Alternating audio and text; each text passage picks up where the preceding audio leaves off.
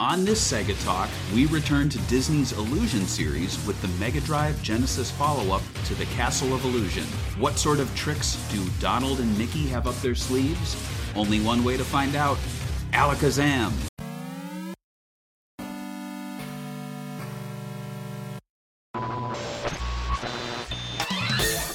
Sega Bits presents Sega Talk, a podcast talking all things Sega with your hosts, George and Barry. Look, it's a giant talking egg. I'm not talking to you. I'm talking to the master here. So what? Hello and welcome to episode one fourteen of the Sega Talk podcast. I'm Barry. With me is the Donald to my Mickey, George. I'm Donald, right? Okay. I, you know what? Yeah. I accept that. I think Donald is the cooler one out of the two. Mickey is kind of... I a... think you're Donald. Be- between the two of us, you've started more arguments on Twitter. I would agree with that. I would agree with that. Mm-hmm. You started some too. Yeah. But I would say... Oh, I started some like contemporary ones. Right. Yeah. My, my well, but also... Very Donald. Yeah. But like if that makes me Mickey, like Mickey's been a little more like edgy in recent years too, so you know we're we're both a little edgy. Um, so yeah, on this episode we're going to be talking about World of Illusion, starring Mickey Mouse and Donald Duck. And before we uh, enter the magic chest and fall into the World of Illusion, uh, I want George to plug our Patreon. So you guys check this out. There's a place on the internet that you can support a show just like this one. This is a very unique show. I don't think there's another show quite like it out there. Um, and if you like what we do, check us out on patreon.com slash segabits. And for as low as a dollar, you can support this show. That gives you the audio version early and your Patreon memories read in the end of the show. If you pay five dollars and more, yes, you get the video version early. And twenty dollars, you get to tell us what game to cover. So check out the other tiers. And thanks all our Patreons for their support. Is that a good enough plug? Totally, yeah. And, you know, we've been doing a lot of uh, Patreon picks. But uh, I think as the year wound down, we finally got through so many of them that we had a little time to get to some games that uh, were our picks. But I think the Patreon picks are heating back up. So after this one, there aren't going to be that many personal picks from ourselves. However, I think I am going to be doing uh, a return to Archie Sonic comics uh, probably next month, so that'll be fun. We're going to be covering the early days of Ken Penders. Um, but on this episode, we are talking about World of Illusion, starring Mickey Mouse and Donald Duck, and I picked this one because it's launching on uh, Valentine's week, and um, well, you'll you'll catch on in a, in just a moment as to why mm. I picked that. So.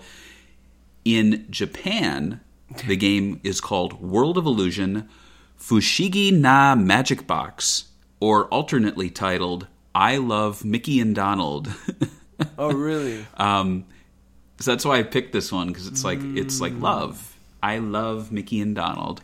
Um, and the game released to the Mega Drive in Japan on December eighteenth, nineteen ninety-two, and in Europe on December fourteenth, nineteen ninety-two, and to the Sega Genesis in America in March of nineteen ninety-three. The game is a spiritual sequel to the Mega Drive Genesis classic Castle of Illusion, only this time, in addition to Mickey Mouse, the game also stars Donald Duck, and as mentioned, in, J- in Japan, the game was titled I Love Mickey and Donald, and when you consider that Castle of Illusion was known as I Love Mickey Mouse in Japan, and Quackshot was known as I Love Donald Duck, this is really the third game in the I Love Disney series from Sega. So, George, what's your history with the World of Illusion?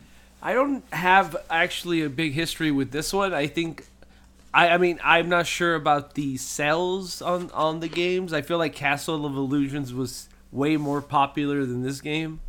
Um, I, mm-hmm. I remember seeing it on, like, rental shelves. Um, but I didn't rent it. I think I did rent it maybe once or twice, but I, I mean, it's not something that was like mind altering that I remembered. I played it later on when you go back, you know, in those ROM files, and I played, I don't think I ever beat it, to be honest with you. And so it's one of those games that I, I I think I should... Pr- you think it's worth going back for this one? Because I played Quackshot after last time, and I really did enjoy it. Um, I would definitely recommend this one. So from my own history, I am not sure when I exactly owned this game, because as you were, were talking and I was holding mine up, I was like, wait a minute. Mine's made of cardboard. Right. And cardboard Genesis games were in the later years, but this is a black grid, which were the early years. So when I looked on the back, I actually saw that this is a Majesco reprint, um, actually uh, made in Mexico, George. Look at that. It says Sega made in Mexico. I think I found your tattoo. Right. That uh, you should get. That'd be pretty sweet. Um But that means that this was a part of the line of re-releases that Majesco, a um, company based out of Mexico, handled. So they re-released, they made the Genesis three. They also did re-releases of the Game Gear. We talked about that on our last episode so, um, with Sonic Triple Trouble.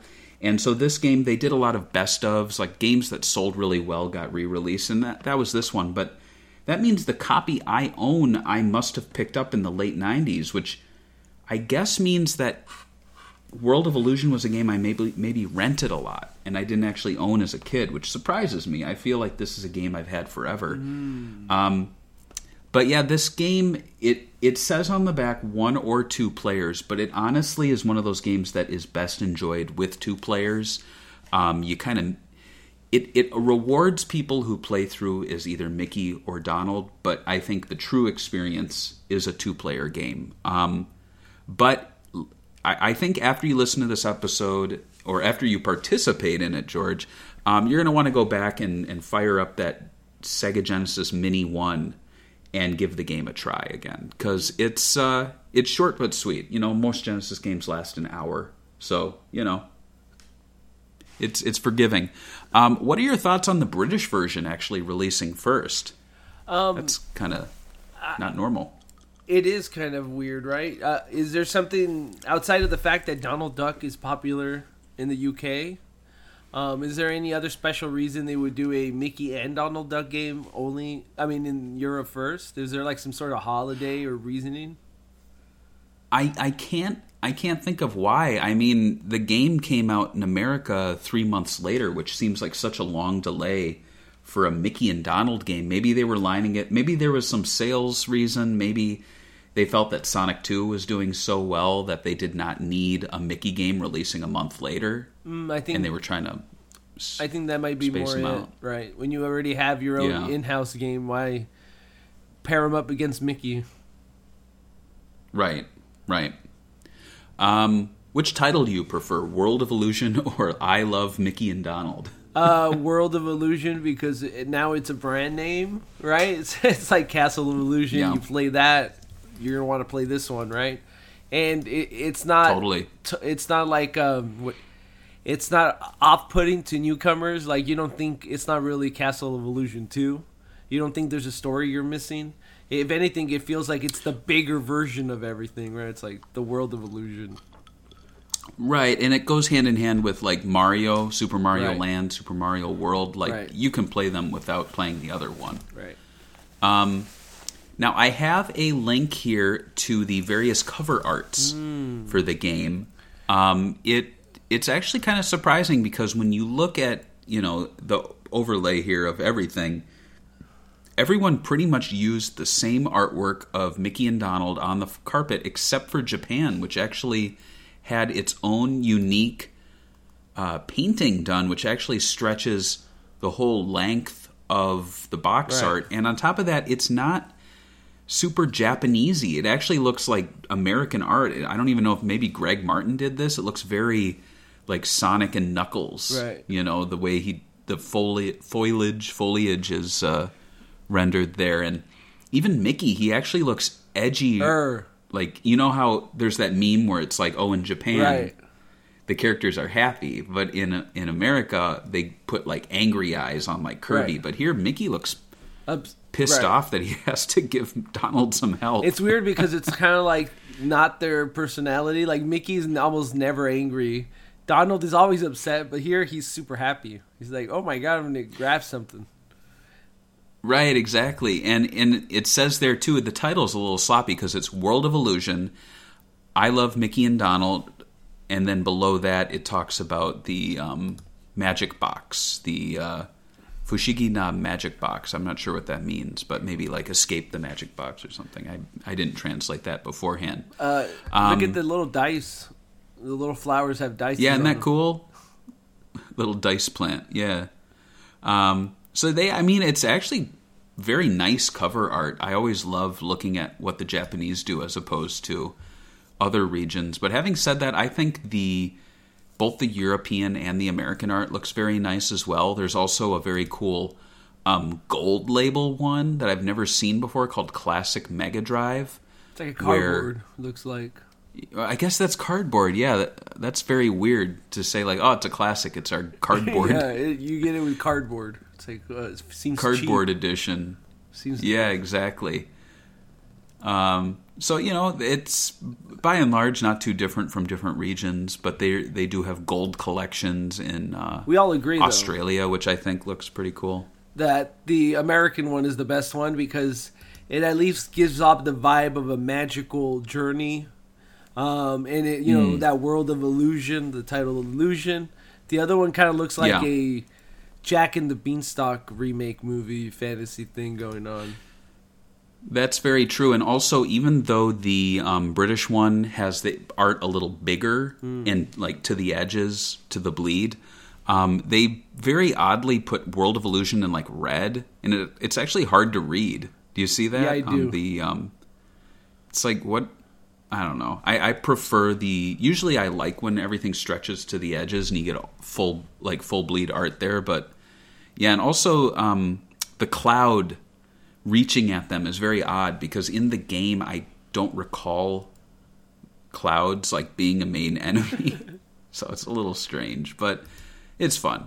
We we I, I think by and large it's some very nice artwork. Um, very iconic. So good good job for them.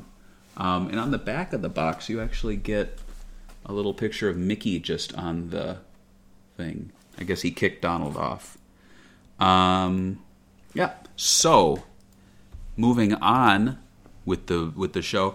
Uh, as mentioned, World of Illusion is a part of a larger video game series that actually spans decades. It could be said that it is one of the most prolific Disney character video game series ever, maybe second to Kingdom Hearts at this point. Uh, the series kicked off with Castle of Illusion, which I actually have sitting here next to me. So there's Castle of Illusion, starring Mickey Mouse, which was followed by World of Illusion. And then, of course, whoop, I have so many games in my lap. I think I need a sack for all my games, like a game sack. Oh, name um, drop. Yeah, right. Uh, and then, as mentioned, Quackshot could also be seen as being in there uh, due to being from the uh, similar development teams and the aforementioned I Love titles. And then the series actually shifted over to the Master System and Game Gear with the Land of Illusion, which I also have in my uh, in my lap here. And I should also note that Master System's version of Castle of Illusion is a completely different game, so you get a whole new experience there, and that was also on the Game Gear. And then, uh, following up from that, there were actually um, really no Illusion games until twenty twelve, when the Epic Mickey Power of Illusion released for the Nintendo oh. three D S, and I. I do I've remember. Is this the is that the one that first had that Wal, that Waldo or what's his name? The character they Walden or what's his name? Oh yes, Oswald. Oswald. So there you go. Epic Mickey, the Power of Two, oh. was like the console version, hmm. and then the three D S one was a completely different game with just Mickey in it, and it very clearly like ripped off. I wouldn't say ripped off. Was inspired by. Um, the original Castle of Illusion.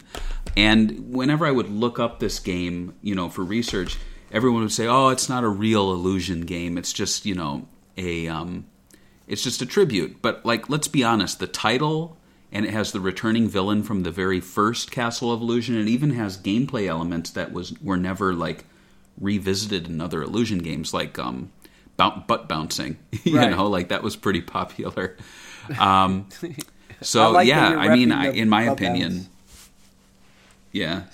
uh, and then in twenty thirteen, Castle of Illusion starring Mickey Mouse saw a remake developed by Sega Studios Australia and overseen by the game's original director, presenting the original game but in full three D with brand new gimmicks and stage layouts, which I, to be honest, like, it's a brand new game. There's nothing one-to-one about it. Even the overworld map is actually, I think, inspired by the, the Master System version. So you get a little best of both worlds there. And then um, it, it actually kind of took a break for ten years. And then another game is due out in July of twenty twenty-three. The game uh, Disney Illusion Island is set for release, featuring side-scrolling co-op platforming and, again, using the Illusion title as a nod to the classic series. Did you see the trailer for that one? I, I was going to say, if you wanted to watch it, I have it. Right, I, I I do have it pulled Here's up. What I you, found. Uh, yeah, let's check it out. Your Siri just went super crazy. Do you have it over there on your side? Yes. Or do you want me to send it uh, on yeah, Skype? Yeah, let's check it. On di- on di- oh, I, I can find it. I got it right here. I sent it to you on uh, Discord. Oh, okay.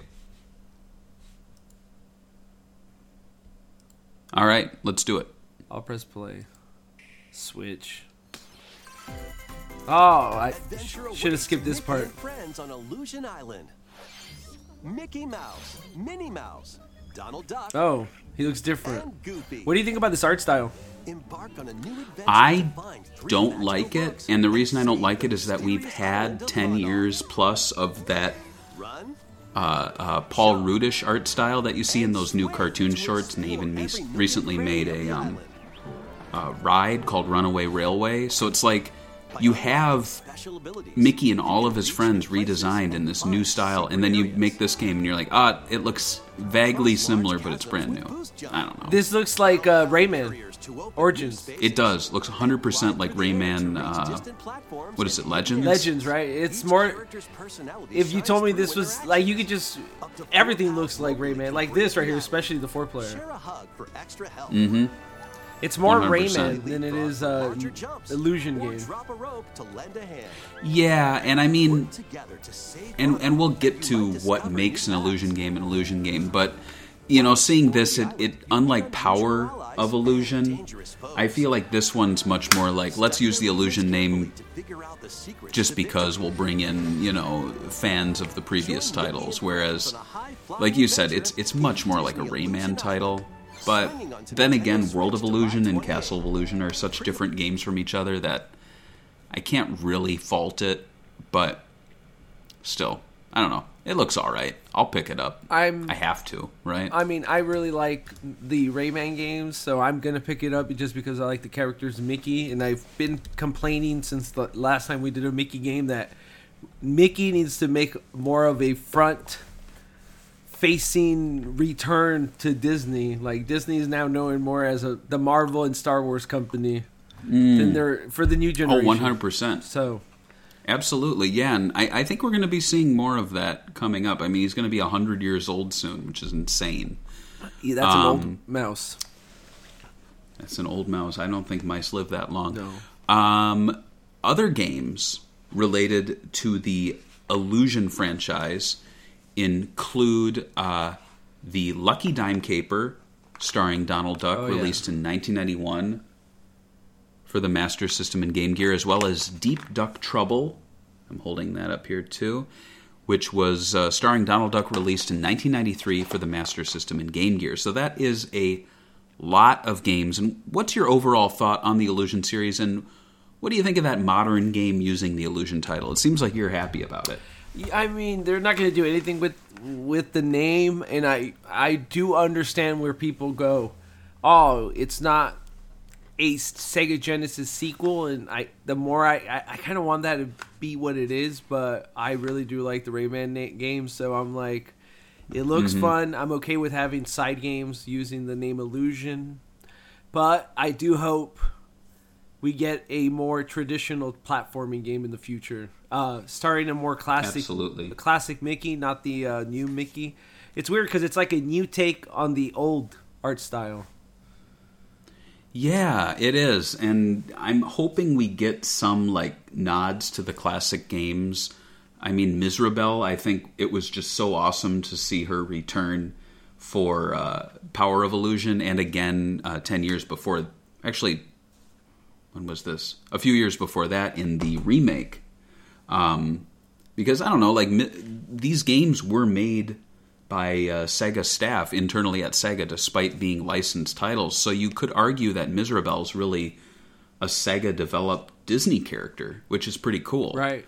Um, I w- but she's not in this game, mm. you know, so it's unfortunate that she didn't continue on as the a- enemy, which is why I, I think Power of Illusion, despite not being from Sega, it's really elevated. Like, I would put it up there. It's not as good as Castle or World, but it's still...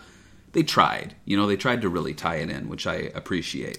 I will say, though, I hope, just like Rayman Legends, uh, this game has a lot of skins, like unlockable skins within the game, because Rayman did a good job mm. of changing stuff. So, like, I hope they have skins of all the Mickeys. Like, uh, you can get the classic, uh, this Mickey from this game, and this nineties era Mickey, and then there's the, you know, black and white Mickey and all that. That'd be amazing. Steamboat. Steamboat, oh. right. Um, I think it goes without saying that when discussing the characters of the game, we really don't have to say much. Everyone knows who Mickey and Donald are. Never heard of them. Uh, they are some of the most, well, some people don't know who they are. I'm not cultured. But they're the most popular pop culture characters in history. Uh, I don't even want to go down the long rabbit hole and cover everything and anything having to do with their creation. However, I do think now is a great moment to do some trivia. I Ooh. know you like uh, when we do games. All right, you get super excited. Uh, so I'm gonna I'm gonna mix this one up a little bit. So in January twenty twenty-four, the copyright for the very first Mickey Mouse animated short will expire, making Mickey, specifically his design for that car- cartoon, public domain. So I want you to tell me, what is the name of that short? And for bonus points, can you tell me what the first Mickey Mouse cartoon produced but not released was? Because they weren't released in production order. Oh, um, go. I actually don't know which one the first one is, but I will say uh, it's Steamboat, Steamboat Willie. And I, I think it, I, I knew that wasn't the first one that they made before. I think it's the first one they yes. picked because of the singing, I think, or what was it, the reason for it? You know, I don't know the exact reason. So yeah, Steamboat Willie was the first one, and it was a bit more musical. The other one was Plain Crazy, which was... With a cow? Uh, developed with a cow. There's this one, well, I think he actually... one with a cow where they like do a musical and they like use a cow by like hitting it. Is that the one that is the the first oh, one? He, he hits animals all the Rescue. time. No, in... in um, Plain Crazy, I think he uses an animal as part of like a plane, like he twists oh. the neck up and puts it in. Um, what do you think about that? And Steamboat Willie of Mickey. I think it's funny. I like when Mickey's a little naughty. Okay. Um, I actually rewatched some of those newer shorts that were from Paul Rudish. Um, he's been doing those for over a decade now. It's insane. Um, but yeah, if you jump on Disney Plus, there are hours of his his stuff, and I.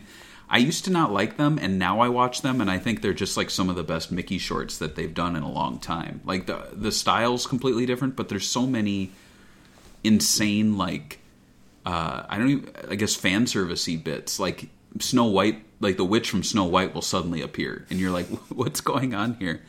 Um, which is why I really love World of Illusion and Power of Illusion, the three D S game, because they have so many fun, like, nods to classic Disney movies, even featuring, like, cameos from old characters. Um, and speaking of cameos, so Donald Duck made his debut in what animated short? And hint, it was not a starring role, and oh, the no. short was based on an old fable. Jack and the Beanstalk. No, it was actually The Wise Little Hen. Oh my God, who's gonna? And, that's the lamest story, dude. No one's gonna remember that. That's, come on. Oh, uh, you gotta watch it though. Okay. If you so watch The Wise Little Hen uh-huh. after all this, and if you don't walk away from that either having a craving for corn on the cob with butter or cornbread, something's wrong with you. Because okay. the way they animate melting butter on cornbread, you're just like, oh, I want, I want to eat some cornbread. I was going to say, um, I mean, yeah. out of all the fables, right, like all of them in the history, that's like the worst one, like one of the top bottom ones, right? It's not terrible, all right. but, you know, Donald has a buddy in that one, Peter Pig, and the way he talks is, what? I can't even do it. He talks like a snorting pig. Imagine an alternative like universe where, uh, what's his name? Qu- Porky Pig or whatever? Peter Pig. What's his name? Peter. Peter Pig was the one that actually took off, and uh, Donald Duck was just the obscure character that was friends with... That, yeah, that would have right? been horrible. Yeah. You know why Donald dresses as a sailor? Because he was in the military? Because he was in the, in the Navy? Because it's fun. Because it's funny. Really? Is that really why he does it? Well, so I think the joke was that he lived on a boat, which is funny because ducks can swim in the water, right. so why would he need a boat? And then they're like, well, he's a sailor, which is also funny because, you know, like, sailors are on the water and ducks are on the water. But the sailor outfit he has looks like a sailor suit like a little boy would wear back in the day. Mm. So he's like a little boy, like a, a little boy duck. right, right, right, right. Okay. I don't know. I like that look, though. Um, yeah, it is. It's a good look. And he still carries it around today. Same with Mickey and his little, his two buttons, his little boots, mm. his little shoes, his little clogs. Um, so let's get some beautiful gameplay footage going here while we talk about the game itself, and this comes courtesy of World of Long Plays, who is always there for us when we want to see what a game looks like. Um, so here's the plot.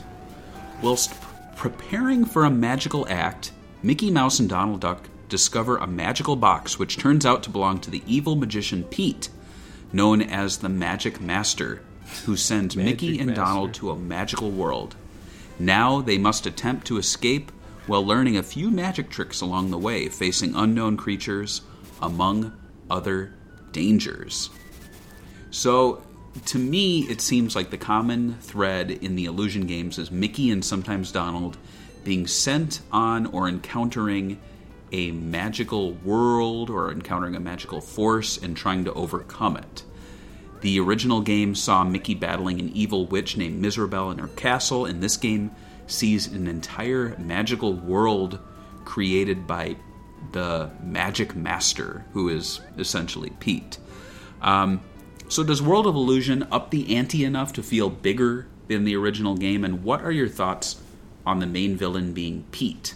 Pete sucks. Um, he's a bully. He's lame. Um, I'll say... I haven't played it, so I can't tell you if it ups the ante on the other games. Um, I, Am I the only one that is crazy, but does it look like, just seeing the gameplay, isn't the animation worse in this game, or or at least the backgrounds, the Castle of Illusion? Um, I mean, I guess you could say it was a little more s- painterly. Mm. Like, it's, it's a little more dialed back. I think also you have to realize that this is a two-player game, so they didn't oh. want it to be too hectic on screen. That makes sense. Yeah. I mean, well, because if you have more experience mm-hmm. with it, so do you think this is a bigger, badder version of uh, of the game? I guess because I'm looking at I some think, stuff and I it's think, pretty cool.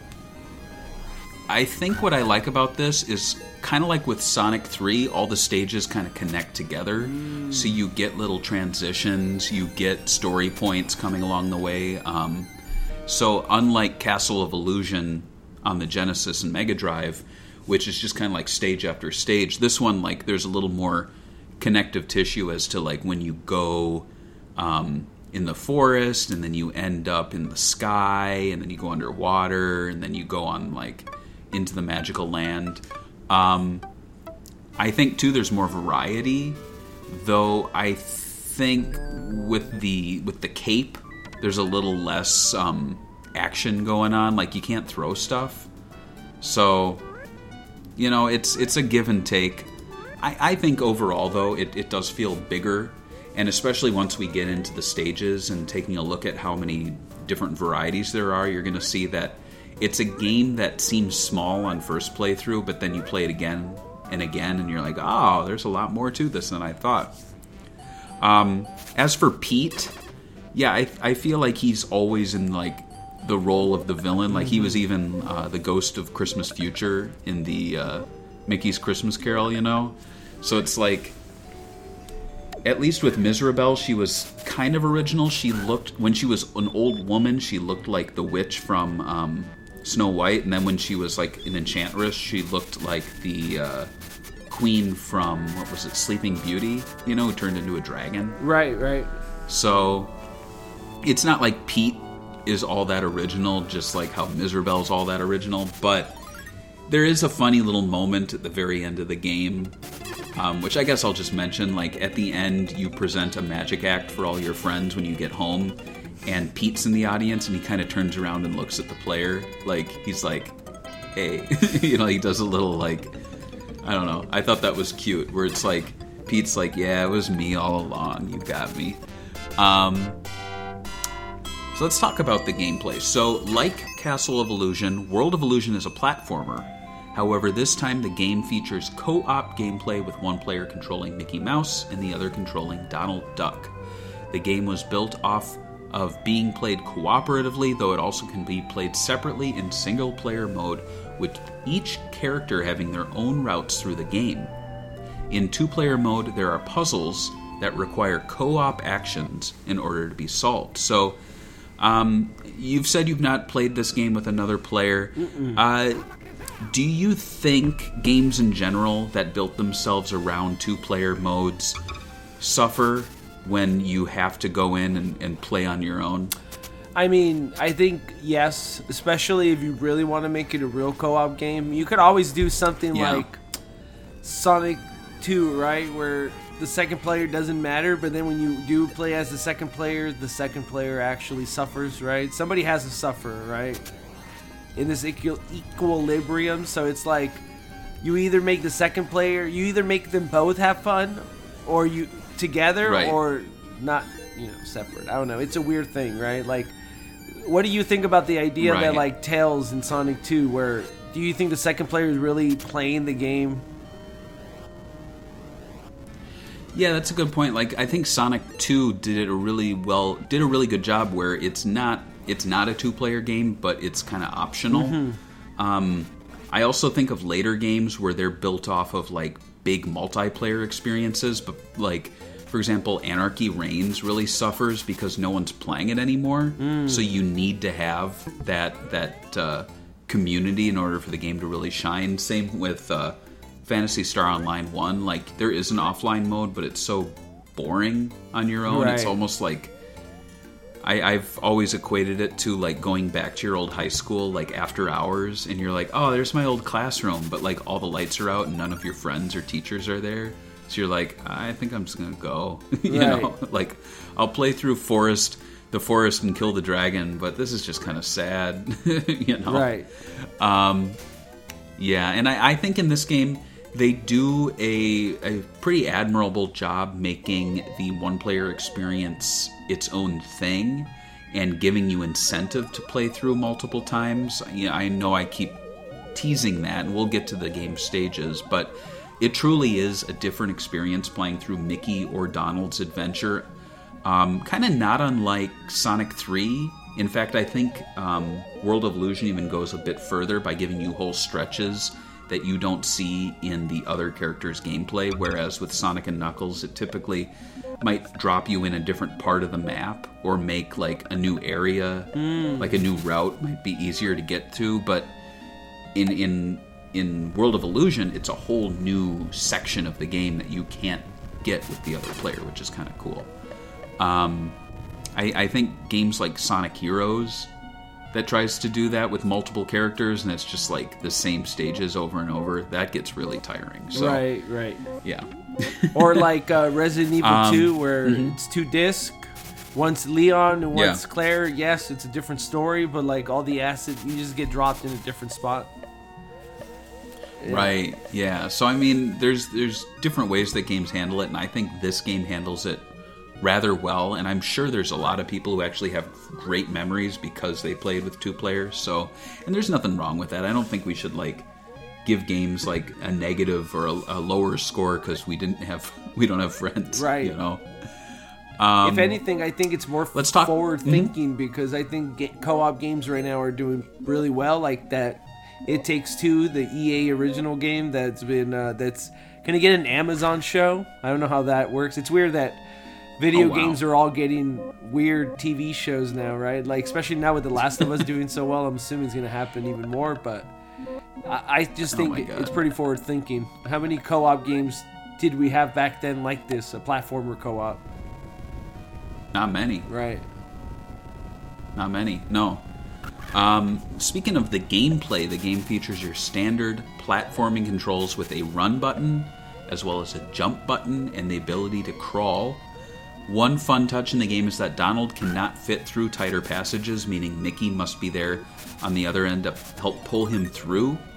Players can drop a rope down for the other player to climb, and players can also jump on top of the other player's shoulders to reach higher places. Characters attack using a magic cloak that they wave, mm. and they have the ability to cast spells at certain parts of the levels. Um, so Mickey Mouse games, they typically have a pretty tame approach to combat. It's right. it's never aggressive. He's more of a... Um, should have a semi-automatic weapon. Well, exactly. It's more defensive. Like, he has a paintbrush, he throws apples, he bounces on people's heads, he has a... a little cloak. If I made a um, game... What are your thoughts? It would be... What's well, I'm saying, if I made a game, it would be Mickey using animals that he randomly picks up from the streets and just uses them as weapons. But I guess that's not the Mickey we have anymore. Sorry. No, it's not anymore. Maybe nowadays. Maybe in that in that Illusion Island game. But w- what are your thoughts on, on the Mickey games, and I guess platformers in general, that kind of try something new as opposed to traditional shooting and punching?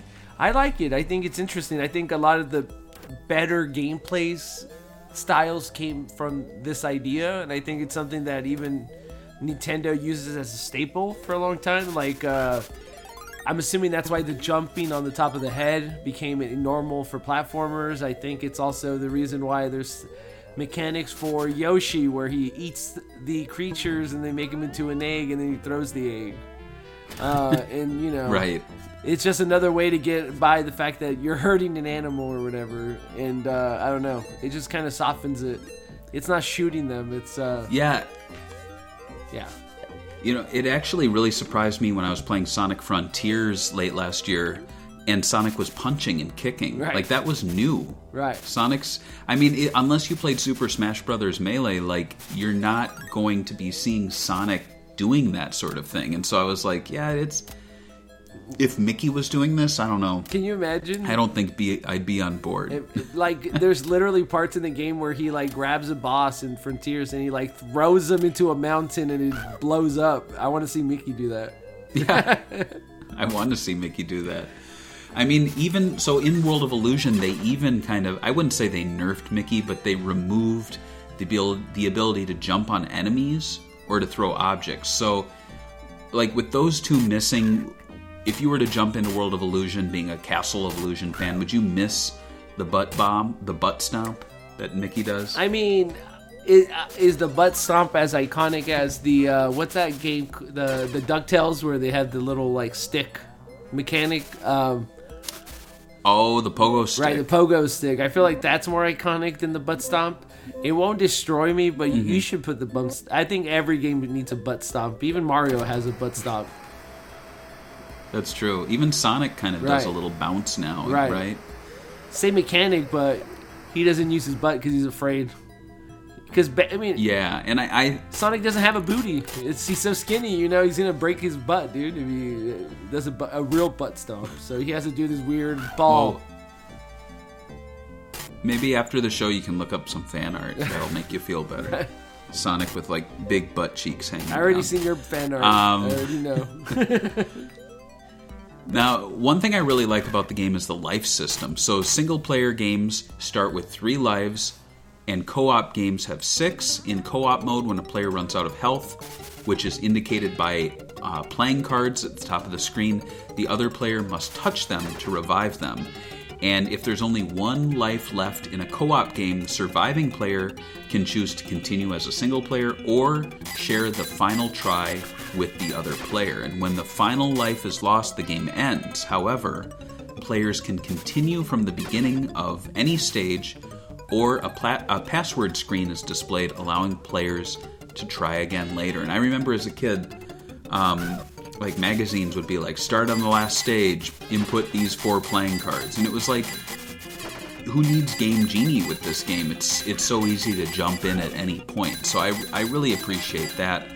Um, what are your thoughts on how the life system in this game compares to other games of the early nineties? And are there any games where just the life system was like, it ruined the game for you? Like you were like, this game's fun, but screw this. I, I think you know? I think now that I'm uh, older and have like way more video games, not like when we were kids, right? When we had the same game for like a duration of our lives and three months, and our kid lives felt like a gazillion years.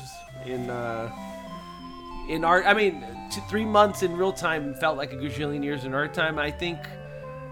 Right. Uh, games that ruined it for me are now, or just any game that has lives, kind of make me upset. The ones that make you restart the game all the way from the first level, I can't stand that. I have to do save states now. It's idiotic. It's so dumb because it's like, wait, so you want me to do everything I just did just to beat this one little part again? I'm like, mm, I'm out. I'm sorry. So definitely... Uh, save states really do save your life and uh, time, because uh, mm-hmm. I understand there's people out there that say you should beat it all over again, but I'm like, man, there's so many good games to play. I don't have the time. If I'm going to sit here and play it, I just want to get right back into the same level and try it again. I don't want to do three levels all over again, come back thirty minutes, and then it's like not fresh in my mind, so the timing's all off, and then I die again, so I have to restart all over again. I'm good. But yeah. Sorry, that's me. Right. Yeah, I think it's just... And I also think if you're a game creator, a game designer, like, um, I I wonder what, like, the percentage is of how many people have seen the last stage right. of so many N E S, S N E S, Genesis. Like, there's games I own on my shelf. I've had them for over thirty years, and I've never seen, like, the last few stages, and I never will. you right, know? Right. Like... I mean, you could say, oh, Barry, why don't you, uh, you know, like, get your Game Genie out or something. But, like, I don't know. It's too much work. I, I do you wonder... You know, like, the fact that I have to, like, look up codes. How about a game like Vector Man that's, like, forty levels long, and uh, right. it's super unforgiving, and it has a really unforgiving continue system. How many people do you think have gone to the last, I don't know, five stages of the game? Everybody that talks about it always remembers the first stage for a reason. And, you know, that's what I really appreciate about um, M two, the, you know, who handle a lot of retro ports nowadays, is that they make it common. You boot up the game and there's like a stage select a lot of the times. So you can jump in and and experience like the end of the game. And they're like, you know, because they understand that, you know, work... Uh, you know, a lot of people worked on these games to, to, or even not a lot of people, like a small team worked tirelessly, and then like what? Their their works are just like right. locked behind a stupid life system. It's ridiculous. I agree. Um, now, in, in this game, what I really like is that there are a lot of ways to increase your health. So there are all these little items you can pick up, but... way it really works is that if you collect fifty-two playing cards, which, you know, makes a full deck of cards, you get an extra try, which I thought was kind of clever. Right. There's no counter, so you don't know when you have fifty-two, but it just kind of kind of gets you to be like, I should pick up as many cards as possible so I can get those extra tries. Um, other items include a silver card that makes characters invincible, and then a rocket that sets off fireworks, destroying all the on-screen enemies. And it's very... Uh, Uh, Streets of Rage, mm. you know, like when you call the like the first the reinforcements one. And they come in. Yeah, yeah. I was going to say, before um, we look at the stages, mm-hmm. I wanted to ask one question. Uh, we said yeah. that you you like the you don't like the idea of a life system hindering the player from enjoying the full experience of the game, which I think everyone could agree with. What do you think about Ni- yeah. what the the recent development of Nintendo, where they, if you get stuck on a like Mario game, for example, and you die enough that they do that section for you? What do you think about that? I don't. I, I think that's going a little too far. I don't mind the one where it's like an, a menu option, and the the reward for dying so much is that your character becomes like uh, invincible for the rest of the stage. Mm. I think that's fine, especially for kids. Mm-hmm. But like, yeah, I've I've played some Nintendo games on the like Wii U and even Switch, and I've noticed that. Like, I'm like, oh, you're really gonna do this for me? Well, that's nice, but I was kind of enjoying the challenge. But all right, you, you know, know, my mom used to do that for me when I was a kid. So uh, get a mom to do it for you. I don't think Nintendo should be doing it for you. You should get a parent. Mom mode. Right, your mom should get better yeah, at yeah. Mario for you if she loves you. Sorry, that's just how it is. Yeah, and I mean, think think back to Sonic the Hedgehog. Since I guess like twenty seventeen, they've really done away with game over screens. I don't think Sonic Forces has a game over screen. It just is like try again. Even then? I don't even think Sonic... You could just yeah. go around in circles with that little dash thing, and health literally comes off the out of the ground. Like, you don't... You could have a good shield. Right, yeah. Health. In in... In front, well, yeah, that's the crazy thing, is that they re-released um, Sonic Colors with Sonic Colors Ultimate, and it's not Sonic in the corner anymore. It's Tails who comes and helps you. And then in Sonic Origins, it's a coin, so they Sonic's not there. And then in Frontiers, there is no Sonic. Right. So it's like they completely did away with the idea of a life system. Sonic doesn't even die anymore. Like, it's the try again screen. Right. You know, like. Right. And I think that's good. I know there are some retro, old-school gamers who are like, oh, man, I love a good game-over screen. But it's like... Do you really, though? I, I guess I, I, I never look forward to those. And if I do see them, the one thing I'm hoping is that it gives me a continue or starts me off with a password and I get to continue. I hate it when it's like I was... You know, we did our our Thunderblade episode. That game, you it ends so quickly and you go back to the very beginning. There's no... No love, but that's when M two came in and they fixed the game right. with the three D classics. So, yeah. Uh, let's take a look at the stages now for the game. Mm. Mickey, Donald. So they start at different sections, or is this just the layout that they chose to show you the differences? So what they did here on Sega Retro is that when you look at that middle column, so there's three columns here, Mickey, Mickey and Donald, and Donald. So it's like a cross. If you play as Mickey or Donald, you get that first section. Or if you play as Mickey and Donald, you also get that first mm. section. However, it splits in the second section. So if you're playing as Donald, you get this section where you're like on leaves, whereas if you're Mickey, you're down on the forest floor. Oh. And if you're playing in a two-player mode, you don't get either of those sections. You get a minecart section. That's actually pretty cool. And then it, yeah, and then it regroups to section three and four, and it's like that the entire game. So just running through the uh, stages here. The first one's Enchanted Forest, and it, um, it there's kind of a fun cameo immediately from the caterpillar in Alice in Wonderland. And it really is like inspired by those classic Disney movies where it's like a character shrunk down on the forest floor. It's it's very fun. Lots of fun spiders in the last act. This is the cover art um, for that Japanese version. It's Enchanted Forest. Exactly, yeah. That's the cover art for the Japanese one with the giant um, vines. And then the next stage, Among the Clouds, is where the cover art for the American and European ones come, where they're on the magic carpet. And what's really fun, like I said, is that they, they tie together. So in the Enchanted Forest at the end, you open a um, box which has a magic spell, and then you leave the, the spider's lair, and you're at the edge of a, a cliff, and you say, Alakazam, and then it creates a magic carpet, and you continue on with the game. And... Here, uh, you know, you're, you're traveling through the sky. There's a lot of um, tornadoes. Interestingly, the bird enemies seem very much ripped from Quackshot. I believe those are the same birds that you see in that game. And again, on the second part of the stage, or second part of the, I guess, the level, it splits off So so Donald does like a rafting adventure. Mickey is dodging thunderbolts, and then the two of them are um, off on some like cavern adventure. And then what's really weird is at the end you battle this dragon, which looks a lot like Figment from Epcot. You know, the purple dragon. Oh yeah, yeah, yeah. Looks so it's kind of funny. Um, the the third level is called Underwater Adventure, and this one you are swimming under the sea in giant air bubbles, and you're avoiding tigerfish, which I believe look like the tigers from um, Jungle Book, but they're fish, which is kind of funny. He has like Shere Khan's head. Um, and then again, it splits, so you get one where you are Donald on tropical islands. It looks very Sonic-y. I love that one. That's the best looking one. The uh, Mickey one. Isn't that look yeah. cool? It's like classic Sega palm trees.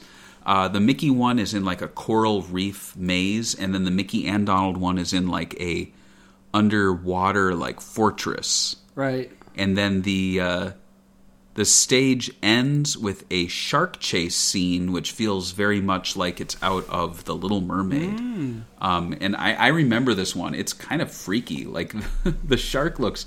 If you look at that shark, he is not cartoonish. He's just got massive jaws and like yellow eyes. It's creepy. Right. Um, as you near the end of the game, you must first go through the library. So Mickey and Donald, they shrink down again, and there's a lot of fun little tiny object situations going on here. And if you've I like that. played Castle of Illusion, this stage has very strong Castle of Illusion vibes. Uh, so does the, um, I guess the first stage, like going through an enchanted forest. But here you've got all these little tiny objects. And what's fun is that Donald, when it splits, his story, he goes through a pop-up book, which is a really fun design there. Yeah. Mickey goes through, like, outer space or something. I, I kind of forgot how that one goes. And then Mickey and Donald uh, travel through Christmas trees, which is really this fun. This is pretty cool. I like the Christmas it, design. And the Donald one reminds me of Dynamite Heady. The, yeah. Yeah.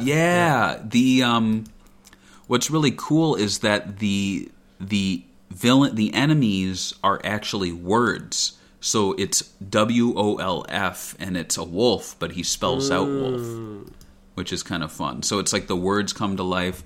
There's also um, birds up there. I don't know what they're trying to spell. Is it oh E A G L E? So they're eagles that spell out eagle, oh. which is kind of fun.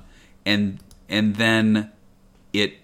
They both come together with uh, Mickey and Donald in like a suite, a suites area, like you know, like something you'd see out of Mario or even Sonic Colors.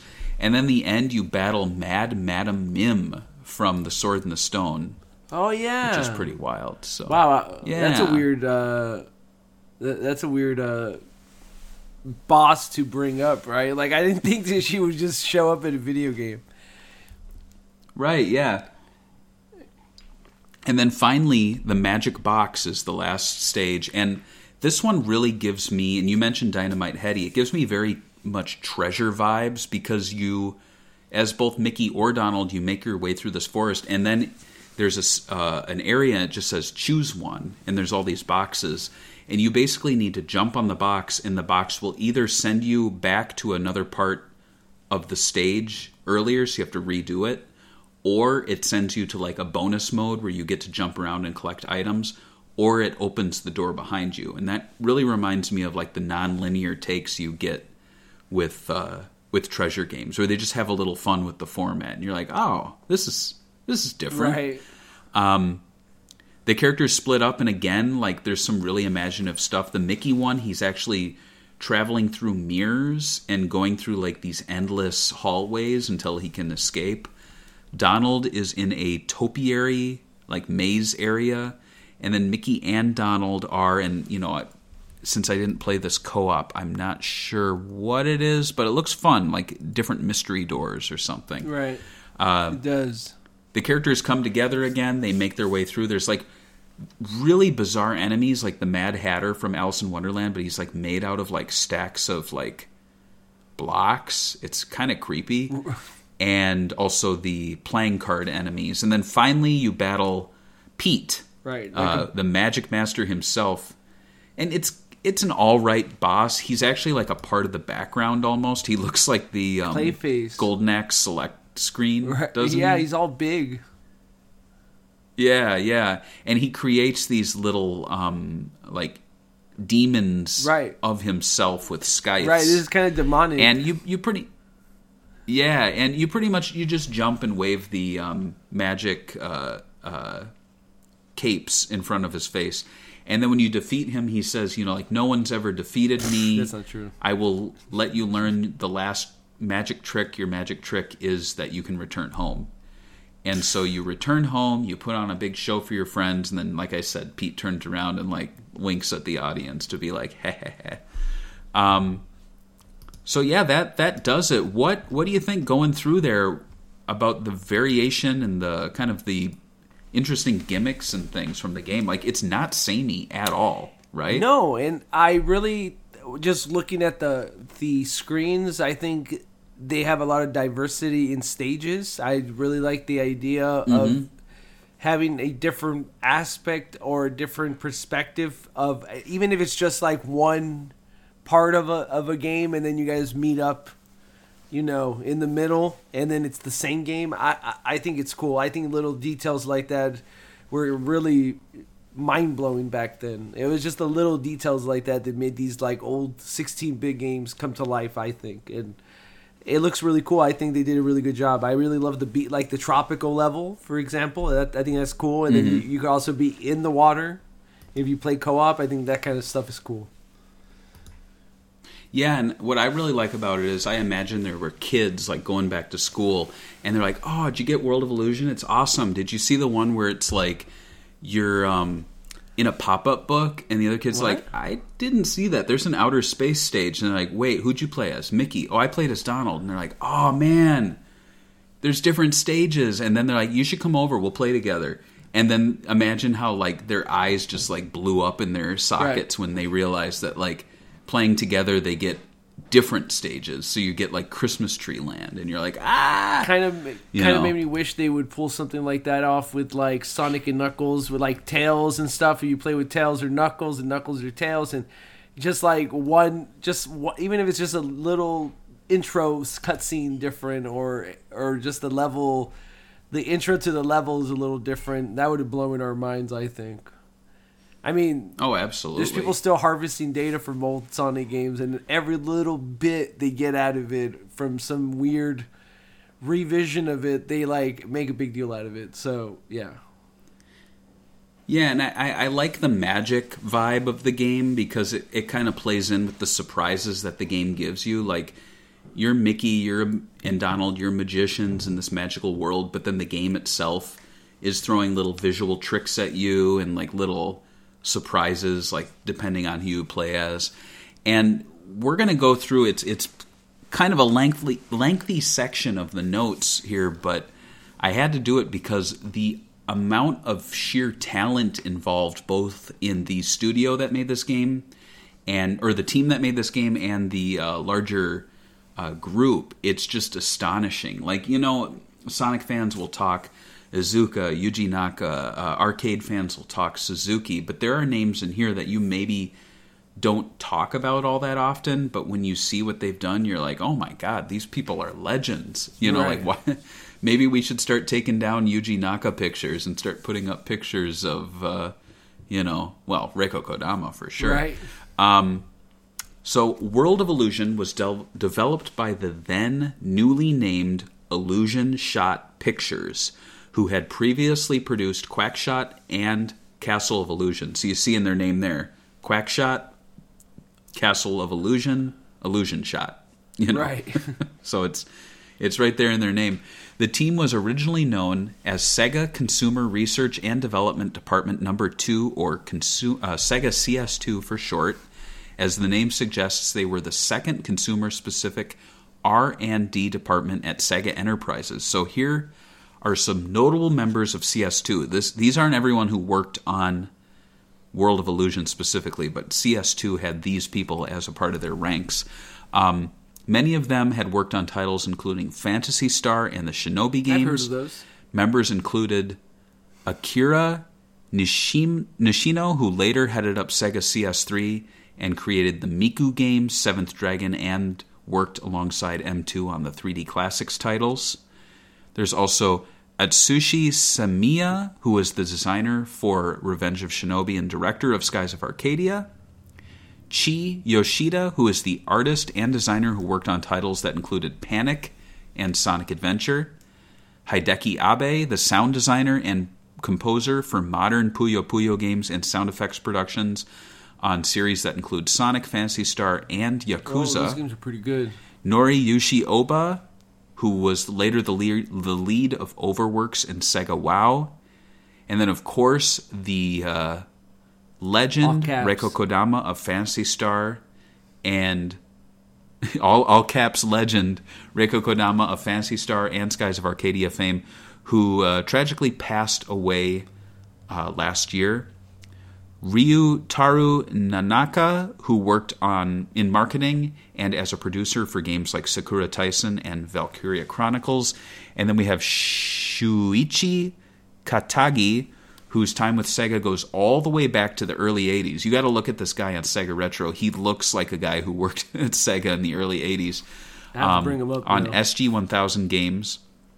And he worked on Fantasy Zone and various Sega Ages titles. Oh, God.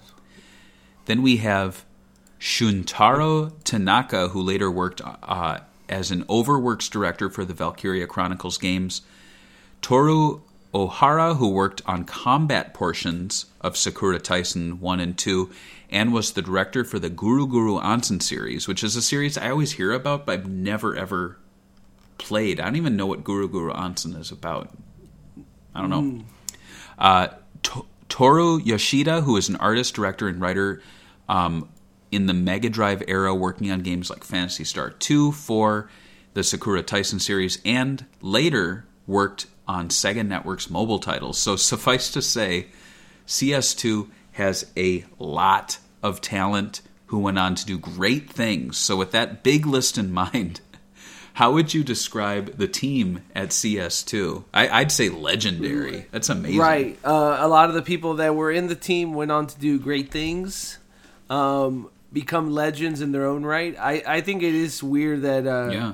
Kodama, when she passed away, that like uh, it wasn't Naka. They just posted a picture of her funeral, and he's like, here you go. And then he took it down, and then he posted it again, and he's like, I got permission from her family.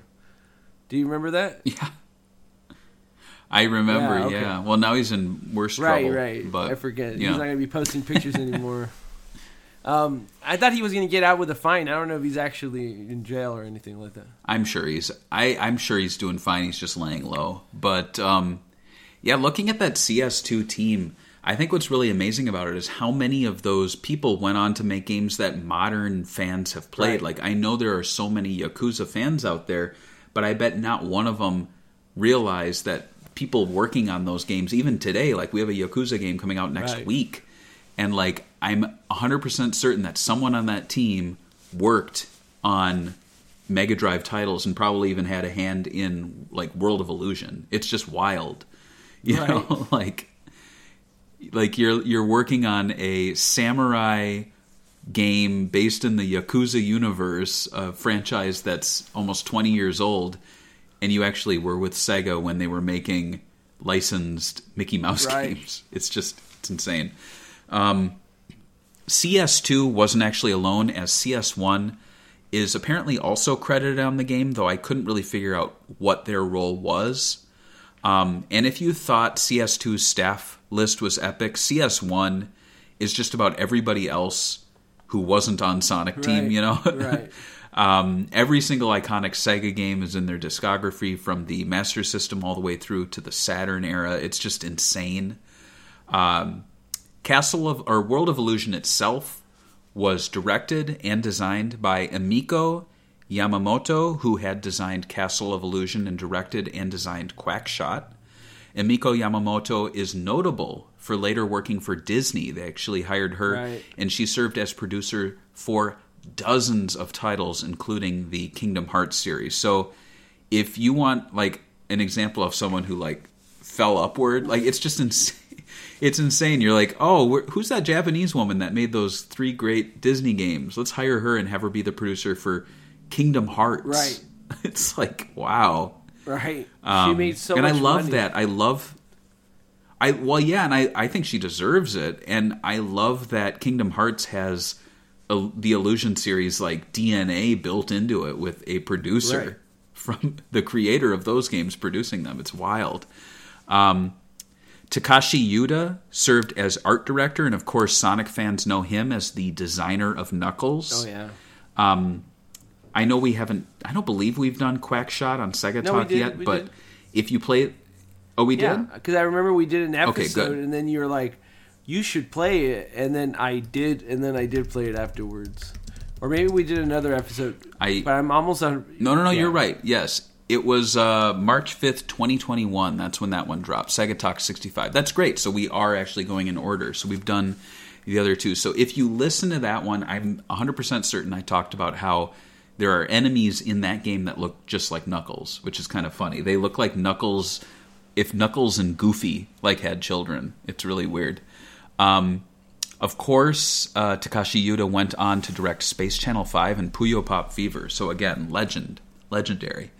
Um, the game's music was composed by Haru uh, Haruyo Oguro. Haruo Haruo Oguro. Wow. Uh, who is credited as Lottie, and Tomoko Sasaki, who is credited as Maguro. Mm-hmm. And it's worth noting that both are women, making World of Illusion a female-directed, designed, and composed game. How about that? Oguro worked on music for Golden Axe three and is credited as a sound programmer for Deep Duck Trouble, and also worked on the game's sixteen T, which I actually did a little deep dive on. And that's one of those, like, Um, phone line games in Japan. You know, like those m- small games that you can like load up okay. and play but not own. Right. Um, and it, it caught my attention because sixteen tons, sixteen T is what the uh, the the weights in Fantasy right. Zone have. Yeah. You know, that's a lot of weight. And if you remember, they they got the name from that from that song. You got sixteen tons. What do you get? You right, know, right. It's like. Those crazy Japanese developers like listening to weird American music, and then they're like, oh, sixteen tons. Let's make sixteen ton weights. Um, she also worked on Super Monaco G P two, Jurassic Park for the Master System, and Formula One Championship on the Mega C D. And Sasaki is best known as the main composer for Knights. Uh, she even wrote the, um, the uh, what, do, what do you call that? The lyrics for... the Nights into Dreams theme song, which is iconic. And she is the voice of the Sonic Team jingle from nineteen ninety-six to nineteen ninety-nine. Sonic Team, Team, Oh. Team. Um, and she is the voice of Chow. And you can actually listen to the Chow talking at normal speed in a video I uploaded to our website. Oh, yeah, I do have that. Or to our YouTube channel. So let's let's give that a little listen. It's really annoying, though, right? Oh, yeah. I'll play it.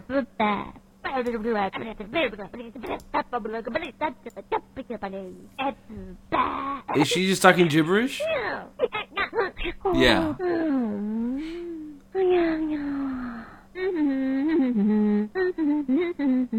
Skip ahead to like two minutes and thirty seconds.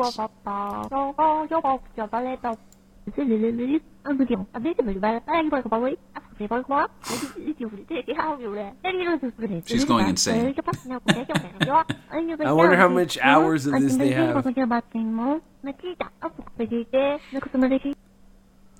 So, what? What? This is the Chow voice, but they sped it up, right? So this is the Chow voice slowed down. Oh. So I tried to get it more at a normal speed. So if you listen to the game, it would be like... Right. But this is her just... What approximation of her at the microphone. Um, she also sang and composed I Just Smile for Burning Rangers and sang the jingle for your favorite game, Feel the Magic X Y X X. Nice. So, prolific. Um, and since and she, I didn't put it in the notes, but she married another person on the Sega sound team, which is kind of funny. Um, since leaving Sega in the two thousands, she worked on Super Smash Bros. Brawl and remained affiliated with Sega through her work. And I never knew about this with Room Mania number two oh three through albums that she produced or she worked on based on the main character of the game. So after Room Mania two oh three, which if you remember is a very weird life simulator where you play God and you throw ping pongs at things mm-hmm. until a person in an apartment does stuff. Right. And Smart. The game is in the intro to the Sonic and Sonic two movie in that Sega... T- like It's an important game in Sega history. I... I when I saw Sonic one in theaters, or I didn't see it in theaters, but when I saw Sonic two in theaters, I was like, there's no way they're keeping Room Mania number two oh three. And they did, and I pointed at it, and I went, Room Mania! Weren't they supposed to... Uh, I was so excited. Weren't they supposed to do a reboot or a spiritual imagining of it, and then Sega teased it, and then they like never talked about it again? Yeah, it never happened. But apparently they've been keeping the series going... Um, for a little bit through albums based on the main character, which is really bizarre, like music albums. Right. So imagine that you're in Japan, you're a huge Room Mania fan, you're like, oh, the new Room Mania number two oh three album is dropping. Come on, you really think there's people in Japan um, that are like Room Mania fans? Yeah. Yeah, just like how there's Seaman fans in Japan. I believe like, that one. It's insane. Yeah. Um, little fun fact about her. Uh, her credited name, Maguro, is cited as her favorite word, and it is actually the Japanese word for tuna.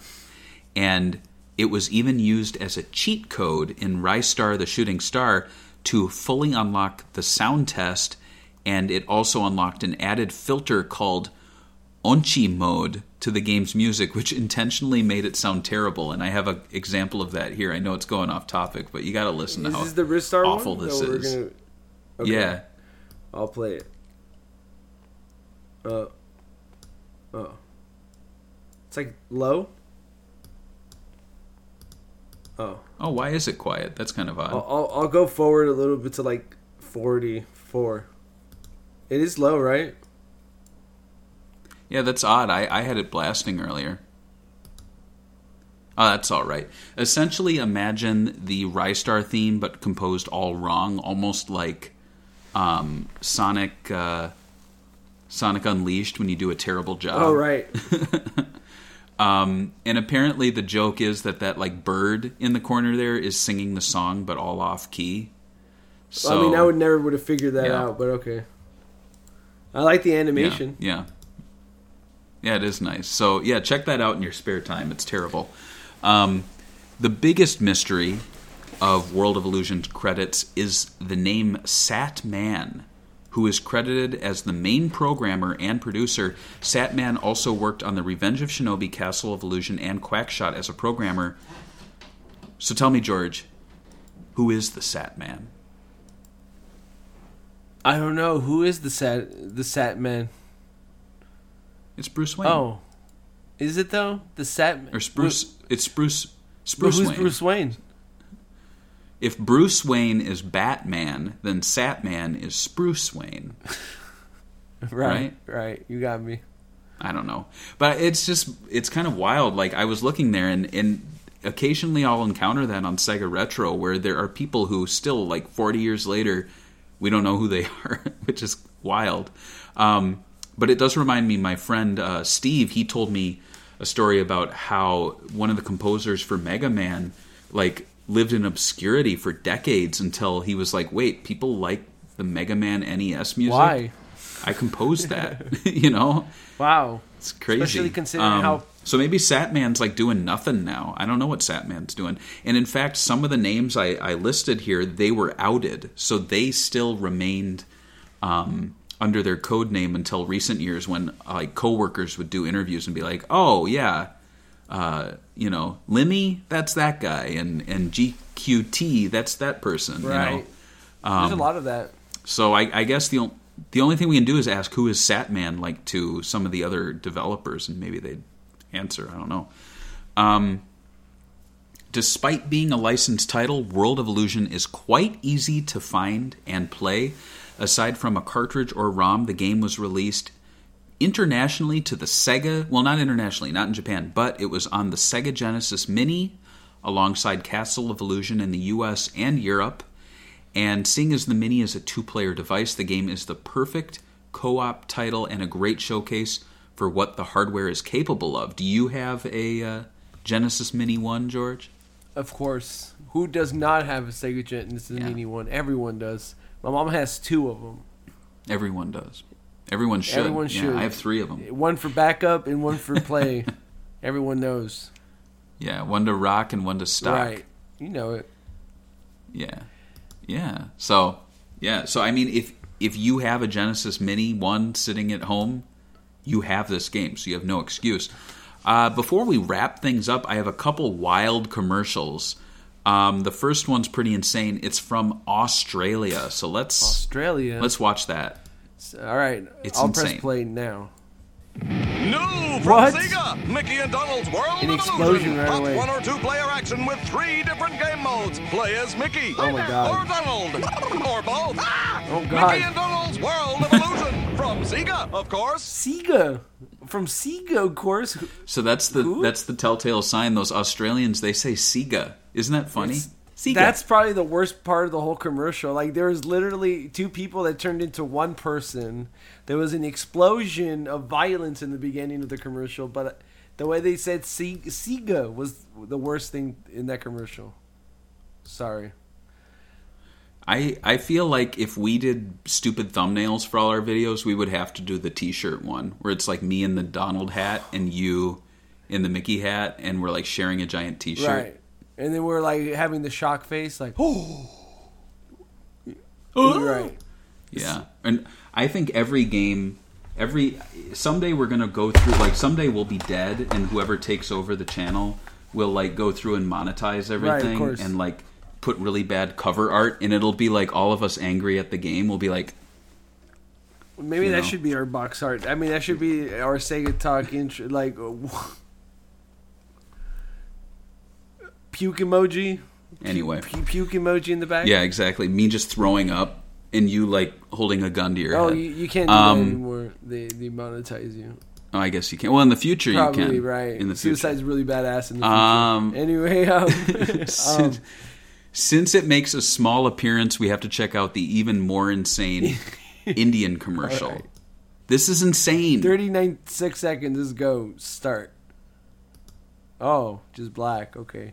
Let's go. Oh, get ready. It gets it gets weird. Oh, no. Oh, I have seen this one. Stupid film. I love it. Don't you want to have fun playing Sega? What the hell? Sega? Sega who? Wrong answer, pal. He's so malicious, dude. Showing this kid violence. It's wild. It's Sega.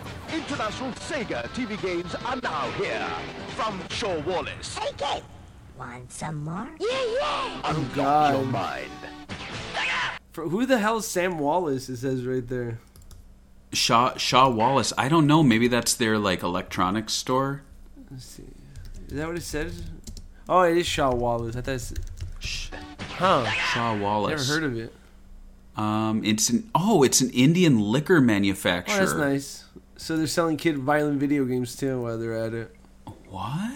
So in, in India, alcohol manufacturers oh. can sell video game systems to kids. I want my Budweiser.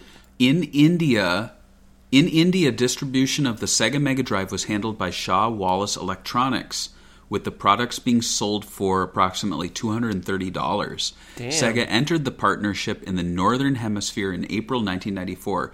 Shaw Wallace started manufacturing consoles in India from spring ninety-five. Because Sega wanted to circumvent eighty percent of the import tariff. Mm. The distribution of Sega products was acquired by Maze Marketing, now called Mitashi Edutainment, in nineteen ninety-five. Look at that. So you think it's crazy that the Master System was uh, being sold by a uh, Tonka Trucks, the like metal truck company. What about alcohol? I think this is even weirder. Shaw Wallace. When, you know what's even um, also weirder? Sonic is that I'm saying that what? their their only claim to fame is that they re they released the Sega Mega Drive on their Wikipedia entry. Like, the only notable entry on here is that they released the Sega Mega Drive. Notice that? It's crazy. So, yeah, isn't that right. weird? You're like, oh, I distributed liquor and the Mega Drive. If I, I don't want to stretch it out. If you can jump back to ten seconds and just play a little. Uh, I closed the video. Let me get it up. Sorry. Oh, that's okay.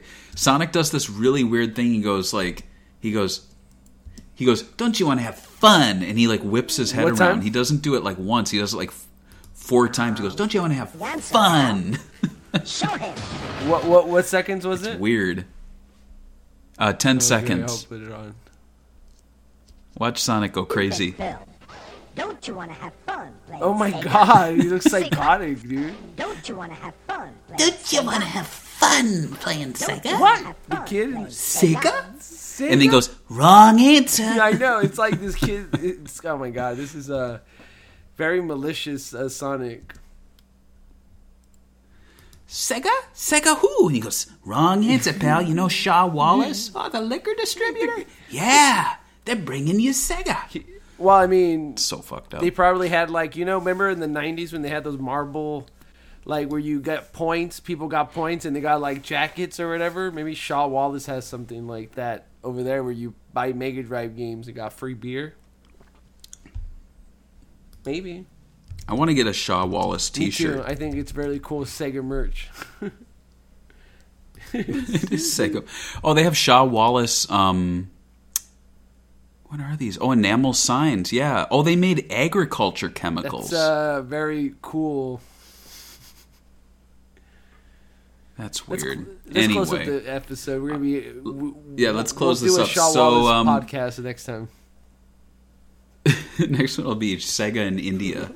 Um, so, uh, as we mentioned at the top of the show, if you support us on Patreon at any level, we will read your memories at the end of the show.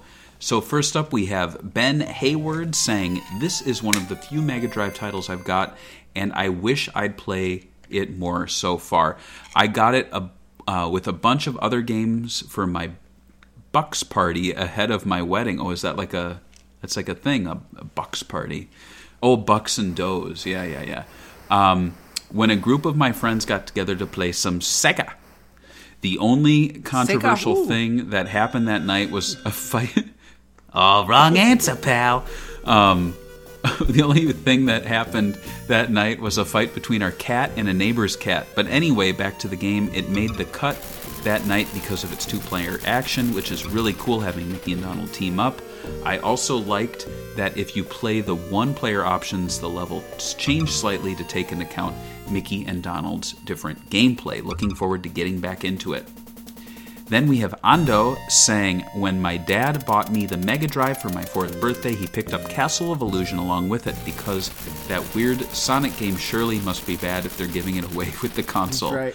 Obviously, he turned out to be wrong about that, but Castle of Illusion still became our all-time favorites.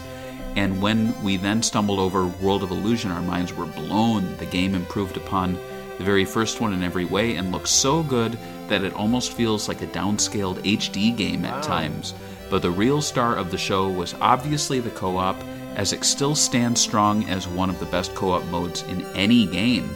The fact that if you had to help each other and properly coordinate to get past certain obstacles really made it feel like a two-player journey, and instead of having two players doing the same thing, the fact that the levels change depending on your combination of characters just made it even better.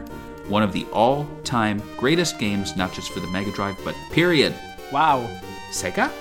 What's a Sega? Sega who? Um, Nicholas Schaefer says, Sega who? uh, no, Nicholas Schaefer says, "This is a game that I didn't expect to be good, and it was only after my Genesis was in storage that I saw online how loved it was, so I took to eBay and got it and thoroughly enjoyed it." So thank you for that, Nicholas. And no, none of you are saying Sega who? No. I think they all know who Sega is. And George, do you know what we're going to be talking about on the next Sega Talk, number one fifteen? I could just tell you guys it's going to be an egg-selling episode. You know I had to do that. Come on. Don't look disappointed. Somebody had to say it. We're doing Elemental Gimmick Gear on the Sega Dreamcast next time on Sega Talk. Bye. Bye. There you go. Excellent episode.